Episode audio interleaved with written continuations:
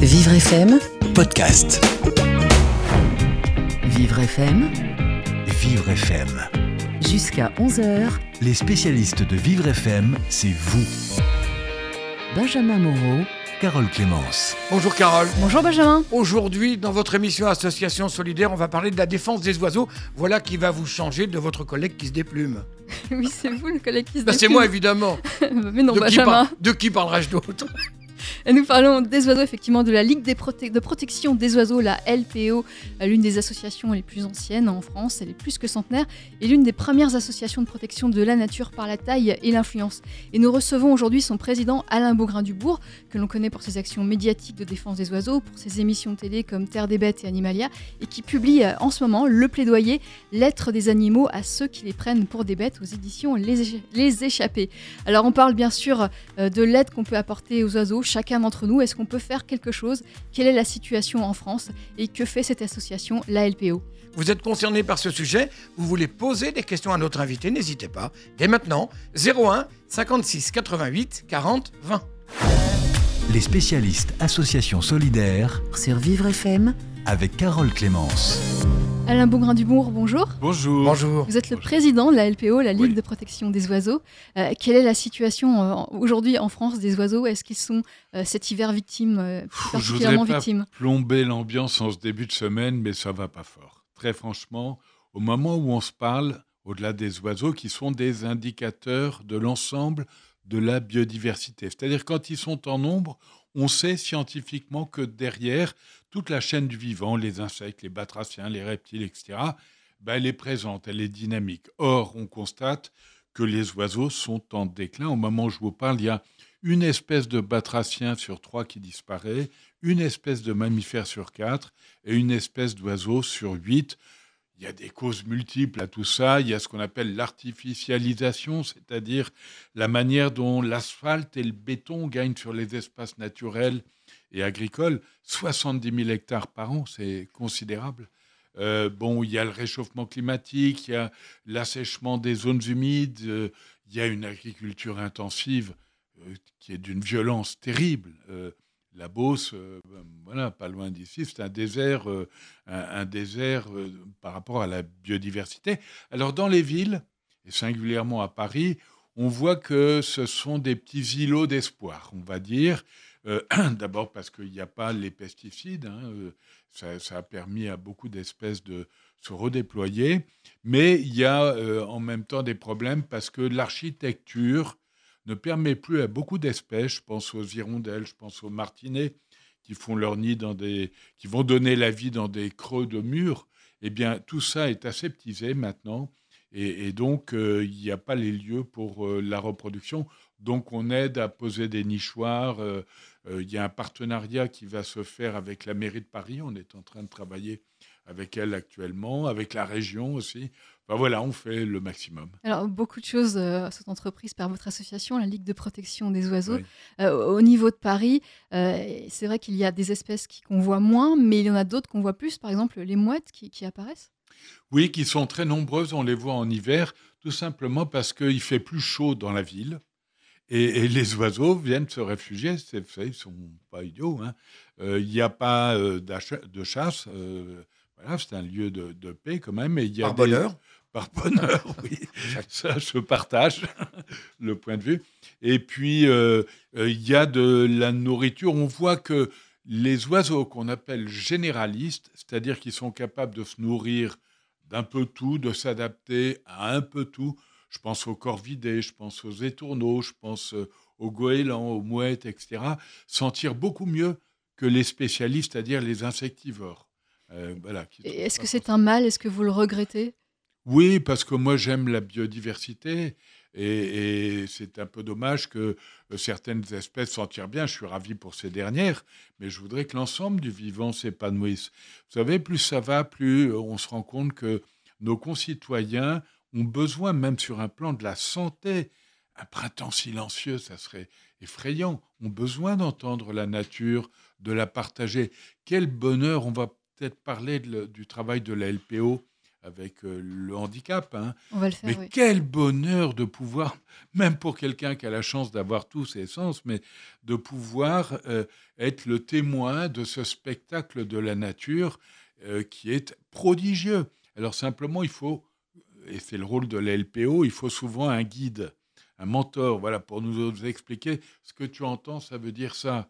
Regarde au sol, il y a euh, tel insecte, ou touche, voilà, réveiller les sens. C'est très important. Alors, on parle aussi de, cohabitation euh, des espèces. Euh, sur, sur à la LPO, on- justement, on essaie de- d'expliquer que le chat peut être un, un prédateur pour les- l'espèce sauvage, pour la faune sauvage, Ouais. et, qu'il faut essayer de, de lutter, en tout cas de, de mettre en place des moyens. Alors, ça ne doit pas être évident. Ben non, c'est pas évident. Mais on a constaté qu'il y avait des amis des oiseaux qui étaient aussi des amis des chats. Alors qu'est-ce qu'on fait avec tout ça? Ah oui.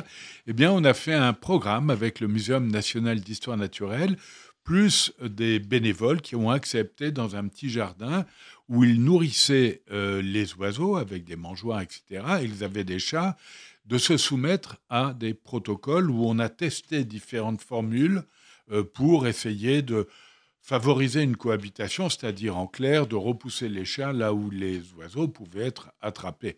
Alors il y a des périodes extrêmement sensibles, c'est quand il fait très froid, les oiseaux sont engourdis, n'ont pas la force et tout, et puis il faut les nourrir, donc ils se concentrent. Là, le chat, ben, il, a, il a le garde-manger, là, si on n'est pas attentif.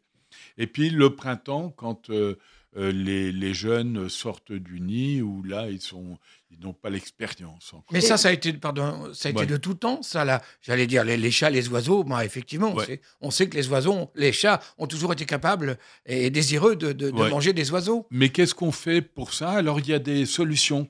Euh, il y a, par exemple, des, des petits systèmes, quand le chat approche, qui déclenchent un arrosoir automatique. Euh, Les chats, ils n'aiment pas ça. Ah bah, ça marche vachement bien. Vous avez des petites euh, plateformes avec des petits piquants qui sont déplaisants pour le chat, mais absolument pas dangereux, qu'on met en bas autour des mangeoires, et le chat ne s'approche pas. Il y a des clochettes, évidemment. L'ennui, c'est que quand le chat se gratte euh, sur le lit, bah, il vous empêche de dormir. Mais on, on fait des colliers, par exemple, pour les chats, avec euh, qui sont euh, très colorés, très larges, et ça fait peur aux oiseaux. Euh, donc euh, voilà, les oiseaux s'envolent. euh, Ouais. Donc, ça, c'est c'est Il y les a plein de systèmes. oui. la prédation des chats sur la, la faune sauvage. Est-ce qu'on parle aussi de la prolifération des, des rats à Paris? Est-ce que c'est- est-ce qu'elle pose problème? On en a beaucoup raconté, ça m'agace un peu. Pourquoi on a vu tant de rats? Bah, Tout simplement parce qu'il y avait des inondations.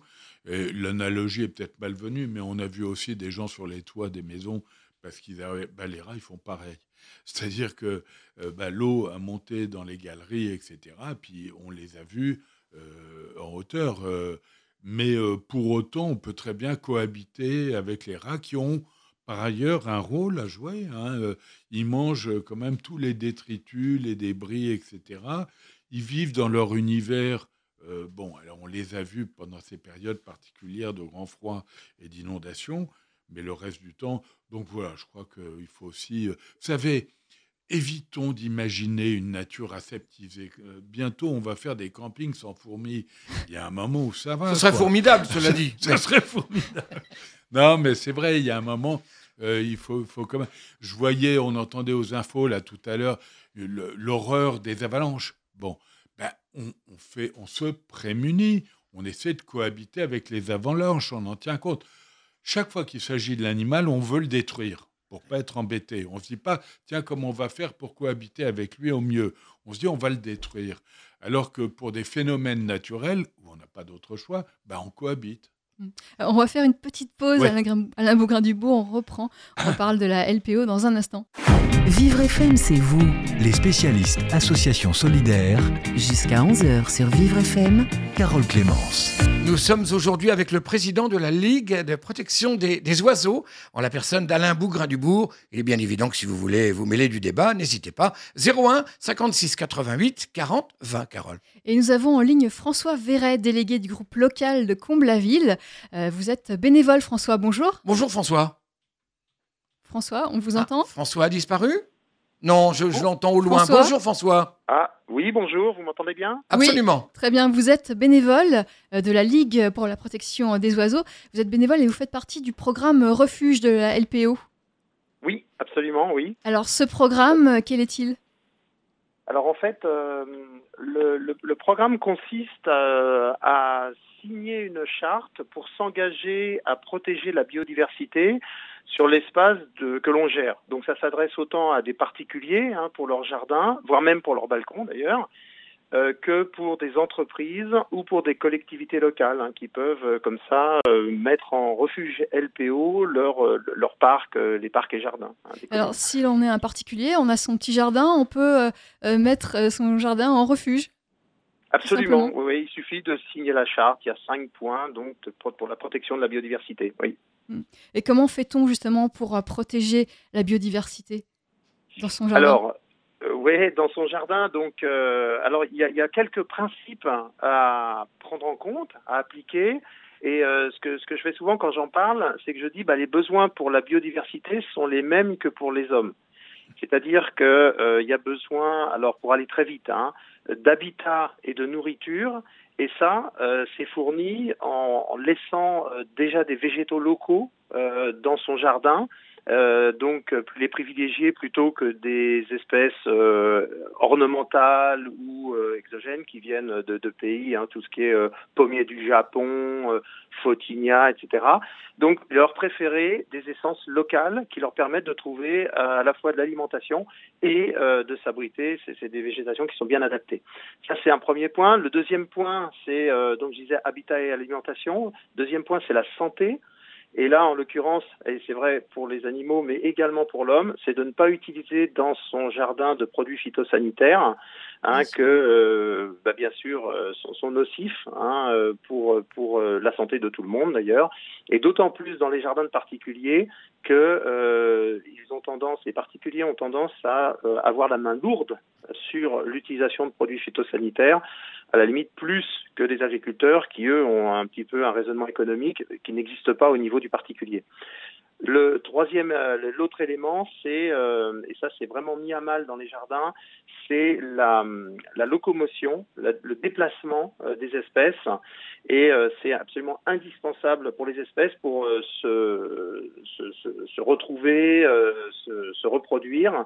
Et donc, il faut que les animaux puissent circuler. Or, dans les jardins, de plus en plus, les gens s'enferment derrière des murs, et ça, c'est excessivement préjudiciable pour euh, la biodiversité.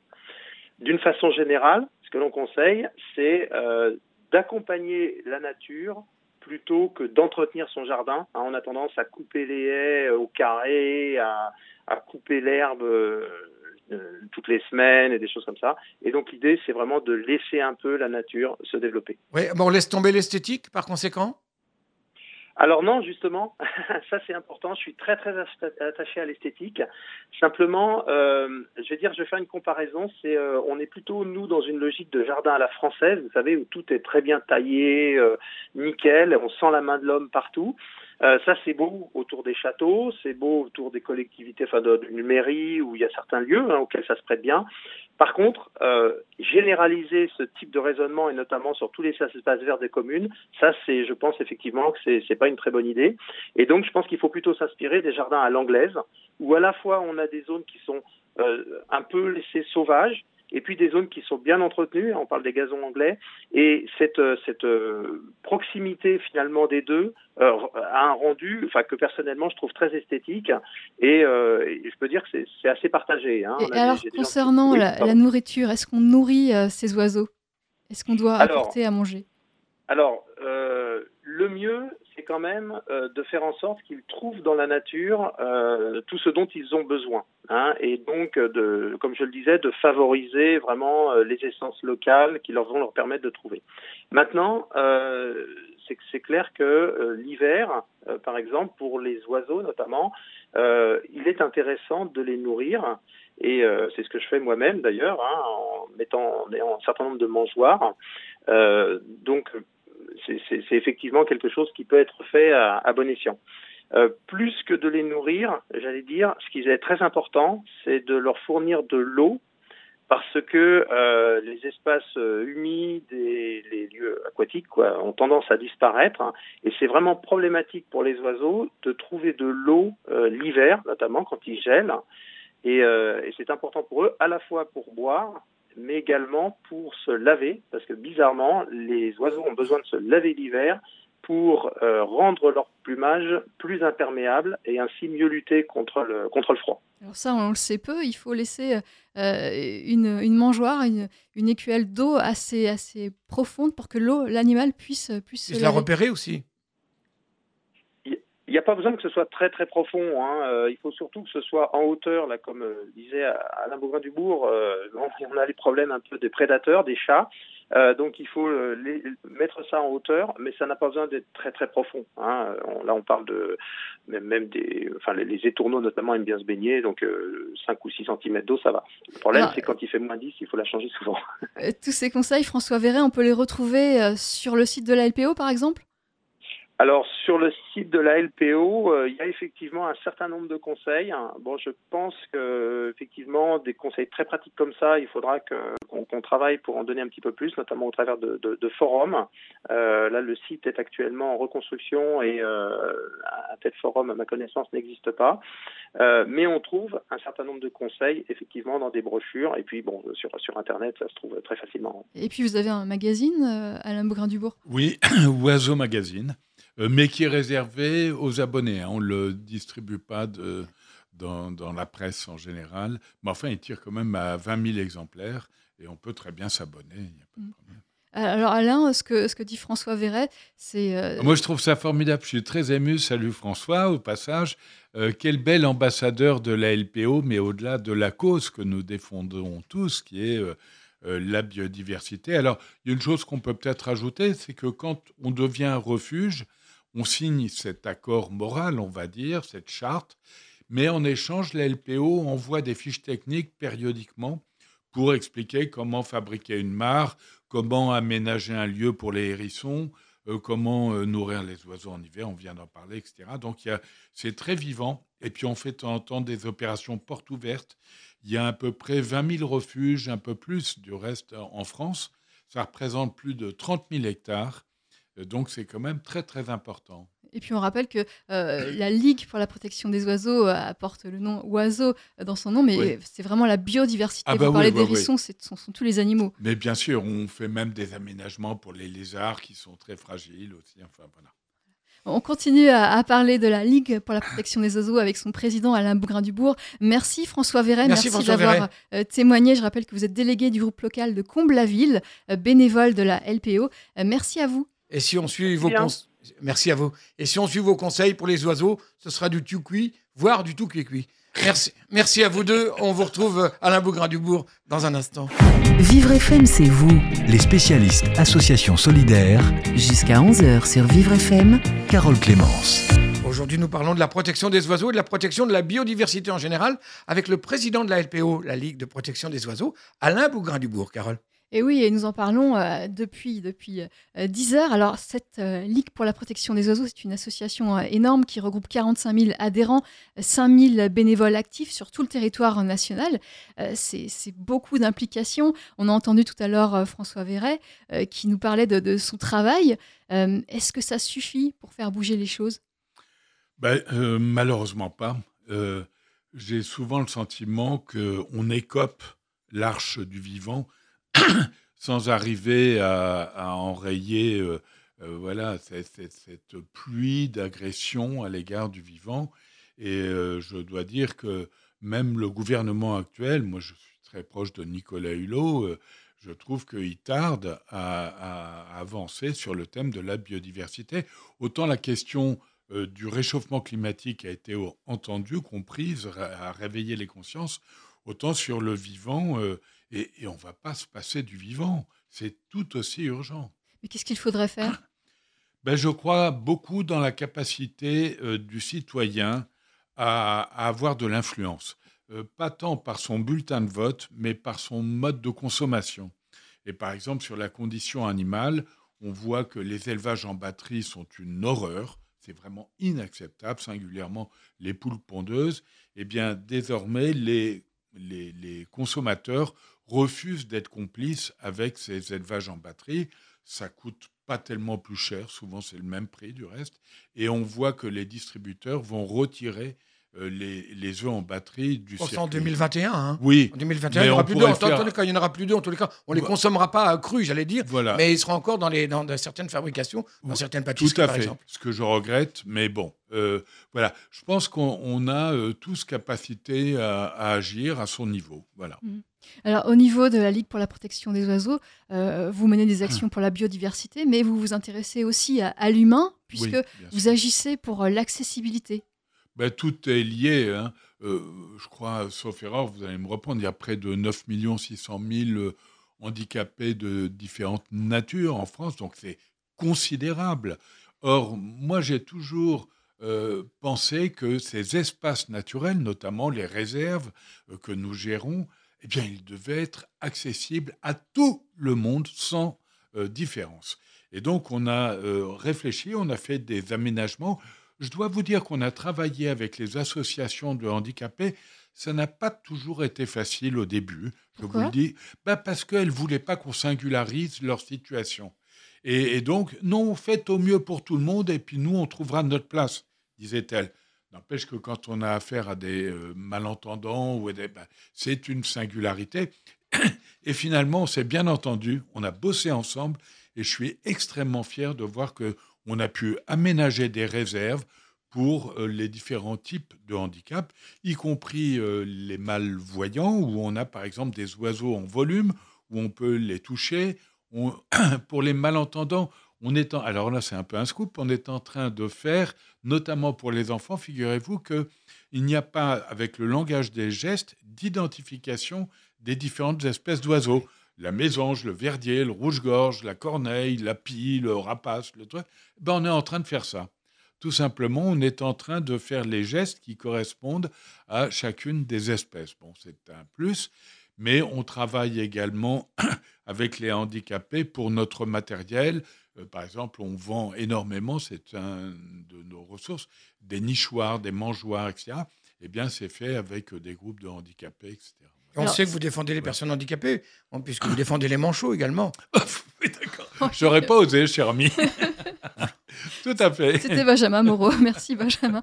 Et puis, alors, on parlait du handicap sensoriel. Oui. Euh, il y a aussi le, le handicap moteur et une accessibilité pour les, les fauteuils roulants, par exemple? Voilà, alors on a pu aménager des réserves euh, avec des circuits spécifiques où euh, on peut avoir les fauteuils roulants, où on peut avoir également des longues vues et tout à niveau de fauteuil, où on a euh, en plus des animateurs formidables, des gens qui aiment le partage. Et moi-même, bon, j'ai quand même pas mal d'expérience de terrain, mais je ne suis pas un grand naturaliste, hein, je voudrais l'être davantage. Quand vous êtes accompagné de quelqu'un qui peut vous indiquer tel comportement là qu'on n'a pas vu, mais qu'il a identifié, qui peut vous dire à quoi correspond tel champ, etc. C'est vraiment formidable, c'est une découverte merveilleuse. Mm. Voilà. Et puis, on parle aussi du handicap de la déficience intellectuelle, puisque vous accueillez des, des jeunes, des, des personnes qui en sont euh, atteintes. Tout à fait. Et on, on a fait euh, un partenariat avec euh, l'UNAPI. et je dois dire que ça fonctionne vraiment très, très bien. Et moi, j'en suis heureux. Voilà, c'est vraiment notre vocation. Et si euh, on peut faire pour ceux qui sont le plus en difficulté, ben, on fait pour tout le monde. Voilà. Et et il n'y a pas de raison que la nature n'appartienne qu'à ceux qui ont les moyens de la voir ou de la percevoir. Non. Il faut réveiller nos sens. Vous savez, je vais vous dire un truc euh, qui est peut-être un peu provoquant à ce micro, mais on est tous des handicapés. Tout simplement parce que quand on est passé du monde rural au siècle dernier, où on était essentiellement euh, de la campagne, au monde citadin, on a effacé l'usage de nos sens. On a perdu le goût du toucher, le goût de, de l'écoute, le sens du regard, etc. Et moi, je, voilà, je veux réveiller les sens. Voilà. Et on est des handicapés tous. Alors, les personnes, euh, vous avez des bénévoles justement qui peuvent être euh, atteints de, de déficience intellectuelle, de, de handicap moteur, et qui, sont, euh, qui peuvent tout à fait travailler euh, au sein de votre association. Voilà, sont nos guides d'une certaine manière. Et avec eux, ben, on, on progresse davantage. Et franchement, je dis pas ça euh, avec démagogie, c'est une grande fierté de la LPO que de pouvoir avancer dans ce domaine. Euh, on a fait euh, des fiches techniques, 11 fiches techniques à l'attention des municipalités, des écoles, des EHPAD, de- voilà, où on peut intégrer euh, les handicapés, on va dire au sens large du terme, dans la question environnementale. Et puis alors, je, je passe à, à vous, peut-être plus Ouais. personnellement. Vous êtes engagé sur euh, les chiens guides ou les chiens d'assistance Oui, euh, actuellement. Handi-chiens. Handi-chiens. ben, figurez-vous que je suis très ému parce que j'avais été faire un reportage il y a bien longtemps, vous n'étiez pas née, jeune fille, euh, aux États-Unis, où ils faisaient les chiens pour handicapés, vous savez, ces chiens extraordinaires qui vont ouvrir le Les chiens frigidaire. d'assistance, Les ouais. chiens d'assistance, voilà. Et j'ai filmé ça, qui appuyait sur le bouton dans l'ascenseur et tout ça. Bon, et puis euh, quand j'ai diffusé ça, il y a une femme admirable qui était enseignante dans un lycée agricole euh, près du Mont et qui m'a dit ben, Je voudrais qu'on fasse ça. C'est ainsi qu'Andy Chien est né et que tous les ans, j'ai le bonheur euh, à la mairie de Paris de remettre les chiens pour handicapés. C'est un grand moment d'émotion, de larmes. Tous les ans, on pleure. Mais quel bonheur, quel bonheur. Euh, Et ça, c'est quelque chose qui, euh, qui est important pour vous. Faire travailler un animal, c'est quelque chose de, de naturel. Il n'y a, a a pas d'objection, il n'y a pas de problème? Non, parce qu'il y a une telle attention à l'égard de l'animal. Les gens qui ont initié Andy Chien étaient avant tout des gens qui avaient le contact avec l'animal avant d'avoir le contact avec le handicapé. Donc, il y a toujours eu de la complicité euh, qui s'est établie. Ça fait partie vraiment du, du raisonnement. Il n'y a pas de contrainte. Voilà. On choisit des animaux qui ont vocation à faire ça. Alors, on passe à un autre sujet. Il y a, il y a beaucoup de choses à dire euh, pour votre euh, Ligue pour la protection des oiseaux. Euh, elle est née il y a en, 2000 en 1912, donc Oui. plus, plus de 100 ans, c'est énorme. Et aujourd'hui, en, en 2018, quel bilan on peut en tirer? Oh, euh, ben, c'est bien qu'elle existe, euh, mais c'est vrai que oh non, au niveau positif, il y avait, euh, par exemple, tous les rapaces étaient, euh, étaient piégés. euh, il y avait des pièges à mâchoire qui les am- amputaient. On clouait les chouettes sur les portes des granges pour conjurer le sort. Enfin bon, maintenant les rapaces sont protégés. Il y avait plus de vautours dans le ciel sévenol. Maintenant, c'est un lieu de tourisme pour aller voir voler les vautours. Les, les cigognes blanches, il en restait moins de 10 couples. Il y a, euh, dans les années 70, aujourd'hui, il y a plus de 2000 couples de cigognes blanches. Non, on a vraiment fait un, un effort formidable pour les animaux dits symboliques, les grandes espèces. Maintenant, il faut s'occuper des petites, des petits passereaux qui euh, souffrent notamment des pesticides et tout ça. Par exemple, on a un auditeur qui nous dit qu'il ne voit plus de, de chardonneret Ah, voilà. élégant Oui, tout à fait. dans son jardin. Oui, bah, c'est les petits passereaux dont je, je parle. Et là, il y a un vrai, vrai problème, euh, mais ce sont des questions beaucoup plus lourdes. C'est l'usage des pesticides, c'est l'agriculture intensive, c'est l'artificialisation, etc. Et tous ces petits passereaux, les mésanges, les rouges-gorges, les chardonnerets et tout, sont vraiment... Les alouettes, on les entendait chanter dans les champs. On ne les voit plus aujourd'hui. Et vous pensez qu'elles pourront revenir? Oui, je l'espère, mais euh, euh, actuellement le déclin s'accélère. Il faut vraiment une, prise de conscience. Il faut que tous les consommateurs euh, euh, s'engagent et, et voilà. Bon, c'est ce qu'on essaie de faire avec nos refuges LPO. Et on continue à parler de ce que vous essayez de faire, la Ligue pour la protection des oiseaux. J'ai retenu que vous vouliez réveiller l'essence. Le problème, c'est que c'est cher, vous le savez. Et si vous voulez parler avec Alain Bougrain-Dubourg, c'est encore possible. Il faudra faire vite. 01 56 88 40 20. Vivre FM, c'est vous. Les spécialistes Association Solidaire, Jusqu'à 11h sur Vivre FM. Carole Clémence. Nous sommes heureux dans Association Solidaire de recevoir le président de la Ligue de protection des oiseaux, Alain Bougrain-Dubourg. Carole. Et oui, la Ligue pour la protection des oiseaux, c'est le titre exact. Pas grave. Mais tout le monde dit, euh, beaucoup de gens Oui, se trompent. de- ouais. C'est- Et puis, euh, Ligue, on parle de Ligue, mais c'est une association. Oui, bien sûr. 1901. Ouais, ouais, ouais. Ça, c'est exactement. 1920, autant pour moi. C'est exactement- 1905 même, je crois. je sais plus. Oui, 1905, je crois. Voilà. Enfin bon, 1905, mais- Ouais, ouais, peu on va, on va pas se battre Non. pour ça. Et vous en êtes le président depuis 1986, Ouais. donc c'est un, un engagement euh, long, mais, Ouais. mais euh, qu'est-ce que ça, ça vous apporte euh, C'est quelque chose. Ah, écoutez, très franchement, je ne voulais pas l'aide parce que je pensais avoir ni le temps ni les compétences quand on me l'a demandé. Vous Il étiez y a bien longtemps, Voilà. je, je faisais mes émissions de télévision, j'étais très investi dans la question de la protection de la biodiversité, de la nature, mais euh, j'avais pas le temps et j'ai dit bon bah ok pour trois ans vraiment. Or je découvre qu'on va braconner les tourterelles dans le Médoc en pleine période de reproduction avec euh, euh, les, les élus locaux, la, la complicité de ces gens-là. Je me dis, ben attends, euh, je vais demander à mes potes de la télé de venir dénoncer ça, et puis on va régler le problème vite fait. Ça a duré 20 ans. Il a fallu que je demande à Sophie Marceau, à Brigitte Bardot, à, d'autres personnalités, euh, euh, Hubert Rive, Théodore Monod, etc., de m'accompagner sur le terrain 20 ans avant qu'on fasse respecter le droit. C'est terminé aujourd'hui C'est oui, c'est fini. Vous parlez des tourterelles. Qu'est-ce que vous pensez du sort des pigeons à Paris? Vous savez que normalement, il est interdit de les nourrir. Qu'est-ce que vous oui. en pensez? Alors, bon, moi, pour les pigeons dans Paris euh, ou dans d'autres grandes villes, euh, je suis contre les méthodes expéditives qu'on a pu connaître, euh, notamment la stérilisation sans anesthésie, enfin des trucs horribles, ou des captures où on va les relâcher et ils reviennent. Non, il faut faire des pigeonniers, ça marche très bien. On attire les pigeons et on réduit les populations à l'intérieur des pigeonniers. C'est vraiment la, formule la meilleure. C'est ce que vous mettez en place au sein de la LPO Oui, exact. oui. Alors, je continue sur, sur votre engagement. Vous, vous publiez un, livre, Lettres des animaux à ceux qui les prennent pour des bêtes, euh, aux éditions euh, Les Échappés. Euh, ce livre, c'est quelque chose. Bah, L'idée, c'est de donner la parole aux animaux, au fond. Et moi, je suis le porte-plume, et c'est le taureau qui s'adresse au torero, c'est l'ortolan qui s'adresse au braconnier, c'est le porc qui s'adresse à l'éleveur, et chacun essaie de défendre sa cause euh, avec euh, des éléments assez documentés où on découvre des horreurs. Je suis désolé de le dire, mais euh, les, porcs, par exemple, les petits porcelets, quand ils naissent, ben, on va leur limer les dents, on leur coupe la queue et on les castre sans anesthésie. Attendez, on est au 21e siècle. pourquoi sans anesthésie Ah ben parce que c'est trop compliqué, euh, ça voilà. Coûte trop cher. Ça coûte trop cher, donc euh, voilà.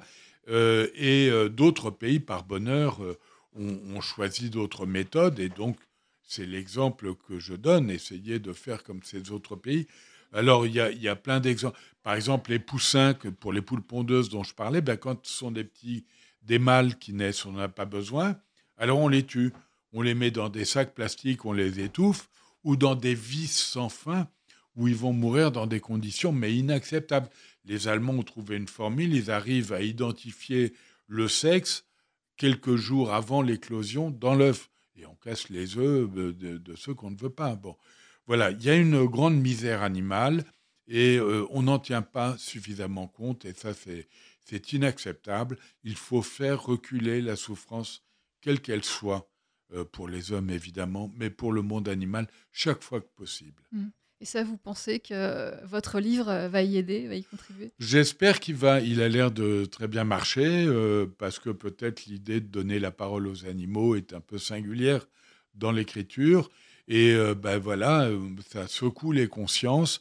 Et ce qu'on a réussi pour le climat, il faut le réussir et pour la biodiversité et pour le respect de l'animal. Vous savez, même pour la faune sauvage, on parle de quotas, de stocks, d'espèces, de trucs. Moi, quand en 99, je me suis, avec tous mes potes, occupé de l'Erika et qu'on voyait arriver sur les plages ces animaux englués de pétrole, 150 000, on en a récupéré avec une prodigieuse mortalité. Je peux vous assurer qu'il ne s'agissait plus d'espèces, c'était des guillemots de Troie, essentiellement. Il s'agissait d'individus. On voyait ces animaux perdre la vie dans des conditions insupportables. Et donc, ayons vraiment euh, conscience de la souffrance et, faisons-la reculer chaque fois que possible. Et vous pensez que les Français sont prêts, justement? Oui, je pense, notamment depuis euh, des images qui ont été diffusées sur les réseaux sociaux, comme L214, L214 voilà, qui ont montré les coulisses. Là, on vient de voir euh, la semaine dernière un truc mais surréaliste. En Vendée, un élevage de visons mais on se croit à l'époque féodale, des, une crasse, une misère, etc. Ça existe encore, ça a pignon sur rue, ça n'est plus possible. Pourquoi? Pour le luxe? Pour la fourrure? Non, non, non, il faut, faut tourner la page de cette misère animale et avoir des relations. Alors je le dis euh, sans être végétarien, vous voyez. Euh. J'allais vous poser la question. Bah non, je suis pas végane, je suis pas bon, je mange quasiment plus de viande, mais il m'arrive, je sais pas, de, de, voilà, de manger un petit truc. Et, mais euh, donc, c'est dire, ça n'exclut pas, euh, euh, encore une fois, de faire des choix et de renoncer. Par exemple, le foie gras est un scandale. Je suis désolé. Pourquoi? Parce que c'est un luxe alimentaire, le foie gras, et qui s'appuie sur la souffrance animale. Le, le, le, foie est une gras est une pathologie, une hypertrophie qu'on va provoquer.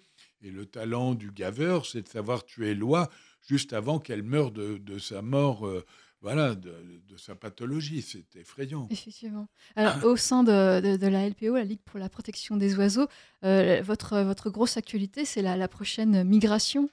Oui, Carole, l'idée, euh, c'est évidemment d'arriver, d'observer les, les, oiseaux qui reviennent d'Afrique pour donner la vie. Euh, très rapidement, on risque d'avoir un problème avec le climat parce que les pics de naissance des chenilles vont être anticipés, vont arriver plus tôt, alors qu'avant c'était synchro au moment de la naissance des poussins, et les adultes, les parents prenaient les chenilles pour nourrir les poussins. Ben, malheureusement, maintenant, il y a moins de chenilles parce qu'ils naissent plus tôt, ils se transforment en papillons, il n'y a plus de quoi à bouffer pour les petits. Donc ça, c'est un problème. Donc ça, c'est, on n'aura pas ces migrations, en tout cas. Euh, si, il y aura nombreuses. les migrations, mais il y aura peut-être moins de naissances.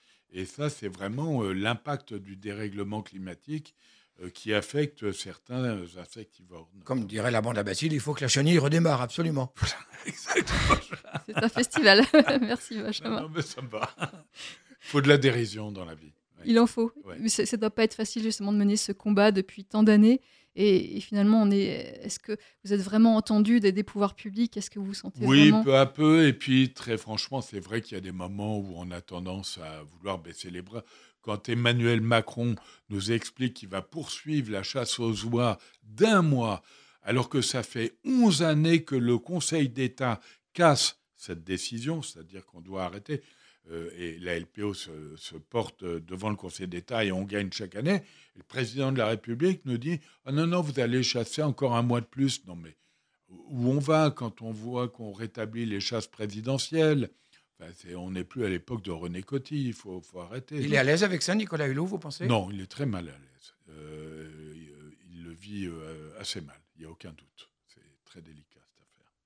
Donc euh, Emmanuel Macron, c'est pas quelqu'un qui va euh, amener de bonnes choses. Écoutez, je sais pas. Moi, je l'ai rencontré pendant la campagne électorale. On a eu un tête-à-tête -tête très intéressant. Je pensais qu'il avait saisi l'importance de faire reculer la souffrance animale et de préserver la biodiversité, les deux thèmes sur lesquels on s'est entretenu. Et je vois que dans les faits, eh ben, il est euh, pris, embarqué par les lobbying de la chasse et autres lobbying puissants et qui n'entend pas la volonté des Français. La majorité des Français ne veut pas de cette chasse excessive, qui, ne pas respecter les périodes de reproduction, c'est quand même comme couper son blé en herbe, c'est pas acceptable. Merci Alain Bougrain-Dubourg. Euh, on arrive au terme de cette émission. Je rappelle que vous êtes l'auteur de Lettres des animaux à ceux qui prennent pour des bêtes aux éditions Les Échappés, un plaidoyer en faveur des animaux. Et vous êtes également président de la Ligue pour la protection des oiseaux, la LPO. Merci à vous d'être venu. Merci, Merci infiniment. votre travail et votre association. Bonne journée.